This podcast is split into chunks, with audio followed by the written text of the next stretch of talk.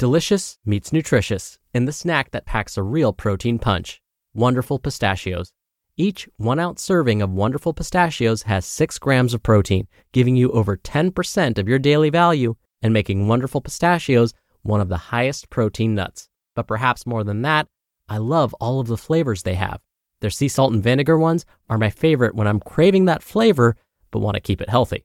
But that's just the tip of the iceberg. Wonderful pistachios come in a variety of flavors, like chili roasted, honey roasted, smoky barbecue, and jalapeno lime, perfect for enjoying with family and friends or taking them with you on the go.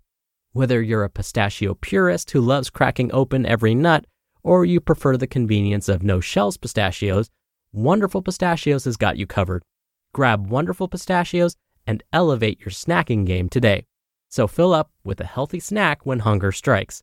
Visit wonderfulpistachios.com to learn more. That's wonderfulpistachios.com. This is Optimal Health Daily, episode 1507. What to do if you're healthy and your back hurts by Kate Galliett of fitforreallife.com. And I'm Dr. Neal. Hey there, welcome back to Optimal Health Daily, or welcome for the first time if you're new here. This is the podcast where I act as your very own personal narrator and read to you from some of the most popular health and fitness blogs online. Now it's Sunday and you might want to catch the next American football game, so I'm going to keep this intro nice and short. So let's get right to it as we optimize your life. What to do if you're healthy and your back hurts by Kate Galliett of fitforreallife.com. Quote If I am otherwise healthy and active, why does my lower back continue to give me problems? I think this limits my abilities in my recreational pursuits like cycling, CrossFit, running, and obstacle races. It does limit my daily activities from time to time. I've tried various techniques, but nothing has really worked all that well. What gives? End quote. This is a question that was sent to me by a reader of Fit for Real Life. Every week, I get variations of the exact same question. So, in today's post, we're going to explore what to do if you're healthy and your back hurts. To be pain free is a fantastic goal, and implementing a healthy active lifestyle is also a good thing to do. But the goal and the method aren't mutually inclusive of each other. Sadly, you don't automatically get a back that feels amazing just because you are active. It seems like you should, but that's not the case. Think of it this way while you might be a very active person, what kinds of activities are you doing when active? And what does the rest of your day look like with regard to movement? The answers to these two questions will help to explain why you still suffer from back pains and are equally important.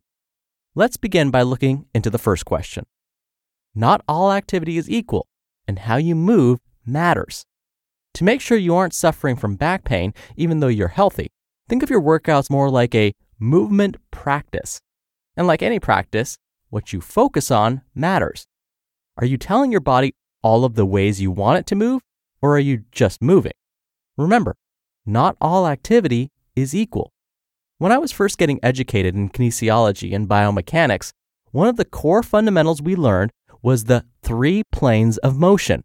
The three planes of motion are the sagittal plane, the frontal plane, and the transverse plane. They are guiding tools for understanding types of movement and are one part of the vocabulary toolbox for explaining the way a joint moves. Here's a quick example of each plane of motion. Walking is a sagittal plane activity. Jumping jacks are a frontal plane activity. Swinging a baseball bat is a transverse plane activity. Ensuring you do different types of activities that get you moving in those three planes of motion is beneficial no matter what your specific focus or goals are. For example, I strongly encourage runners and cyclists to get a heavy dose of activity types that look nothing like running or cycling. This is because the intensely repetitive motion of those activities in only one plane can cause those pains and injuries you suffer from as a result of overusing one plane of motion, sagittal in this example. Good, better, best the types of activity you should do to minimize pains. As I close in on 16 years working in the industry, my mindset about types of activity has shifted. Moving is good. Moving in all planes of motion is better. Exploring all of the ways your body can move and having a level of proficiency in as many of them as possible is best. Here's why. Remember when you learned to drive? You weren't only taught to handle straight roads and dry pavement. Most of us were taken by a parent to parking lots covered in snow. We were taken out driving in the rain. And if we were learning stick shift, we were taken to awkward hills where we'd have to really manage the clutch, brake, and gas all together. You had to learn how to handle the oddball situations that are going to come up when you drive. It's all well and good if you can drive on a straight, well lit, dry road. But what do you do when you have to move through space and time in a somewhat abnormal way? You have to bring it all together because you don't live your life in three perfect planes of motion. You lean over at awkward angles. You don't always hinge perfectly at the hips. Your ankles roll around on that awkward step off a curb. When you aren't prepared for moving in imperfect conditions, accidents and injuries are more likely to happen, just like driving. Sometimes you move in a weird way. Be ready to handle it. Learn how to control your joints and tissues through their full range, not just their middle ranges. Preparing yourself for moving weird. Most people get strong in the middle ranges of their soft tissues and joints. Rarely do people think to train the end ranges of their tissues and joints when the tissues are at their most lengthened or most shortened positions and the joints are at their greatest or smallest angles. If you aren't preparing your tissues to handle loads and positions that you may find yourself in during your regular life, you should assume your tissues will not be capable of handling those positions and loads when they do show up in your regular life. Your body must get very specific signals if you want to restore, build, and maintain your body's capability to feel good and move well, injury free. These signals are 1. Daily signals to remind your body what tissues it should continue sending energy and nutrients to, and what joint range of motion you are using and your body should keep. 2. Regular teaching of your joints and tissues how to work at their current and ranges of strength so that your nervous system starts allowing you to expand your current range of motion. And 3. Consistent stimuli that tell your body it should maintain the strength, control, and mobility that you've been teaching your body to have. The rest of life outside your movement practice. No matter how active and healthy you are outside of your workday, the reality is that if you sit at a desk for your work for some or all of your day and you commute to that place of business, you are inactive for the vast majority of your day. Even if you have a well developed movement practice and you have built foundational strength, it's a drop in the bucket of inactivity we deal with in our modern lifestyles. You have devices in your hands at all times. You are doing repetitive movements more than ever, like typing, texting, tweeting, etc. Recent data have noted that the average person checks their phone 60 times per day. I'd guess more often if you're active on Tinder. Your body needs a signal to cut through the noise of modern life. The signal needs to say, stay stacked, stay mobile, stay strong. And so, how you use the time during the rest of your day outside of your movement practice time will absolutely impact something like your back health. Send the right signals. Be mindful of your body and the positions you're putting it in.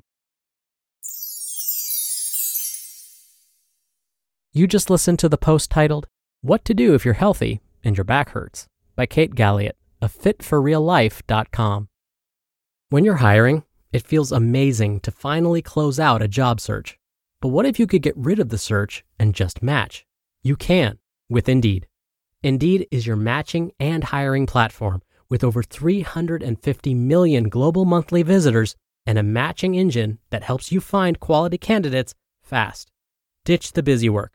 Use Indeed for scheduling, screening, and messaging. 93% of employers agree Indeed delivers the highest quality matches compared to other job sites. One of the things I love about Indeed is that it filters out incompatible applicants. So when you're hiring, the process is much faster, and you only have to consider applicants that are already likely to be a great fit. And listeners of this show will get a $75 sponsored job credit to get your jobs more visibility at indeed.com slash health.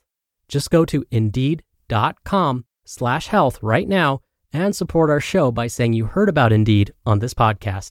Indeed.com slash health. Terms and conditions apply. Need to hire? You need Indeed. Dr. Neal here for my commentary. I'm going to share with you a story, and you have to promise not to laugh like my friends did. You promise? All right, so I was into training my quote unquote core. I was into exercising at this time. I did a lot of core movements like twisting and lifting and doing compound movements. Of course, I would do plank position and sit ups and training my back. Even with all of that training, much of my day was still spent sitting because of my job. So there was a moment when I was actually shifting things in my room. I was moving my television set. I was repositioning things. And at one point, I lifted a maybe five pound max box and I didn't lift it using the best form. And again, we're talking no more than five pounds. And I lifted it, and as soon as I lifted it, my back went out. And when I mean went out, I mean I couldn't move. As soon as I lifted that box, I had to put it immediately down. I think I dropped it, and I couldn't move my body because every single movement hurt. I basically had to crawl down to the floor thinking that would relieve the pain. It didn't. And then had to call for help because I couldn't get back up. It was that bad.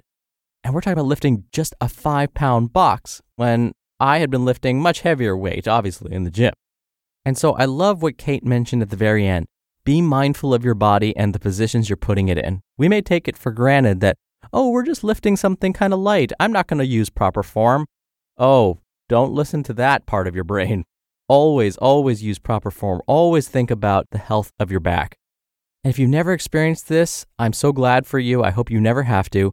But here's what happens when your back goes out everything hurts from head to toe. Because the back is where your spine is, and the spine is full of nerves, and those nerves branch out to every part of your body. And so, if that part of your body hurts around the spine, pretty much everything else is going to hurt too. So, yes, take care of your back and be mindful. Did you laugh at me? I hope not. That'll do it for today.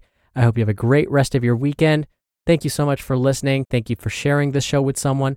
And I'll be back here tomorrow as usual. So I'll see you there where your optimal life awaits.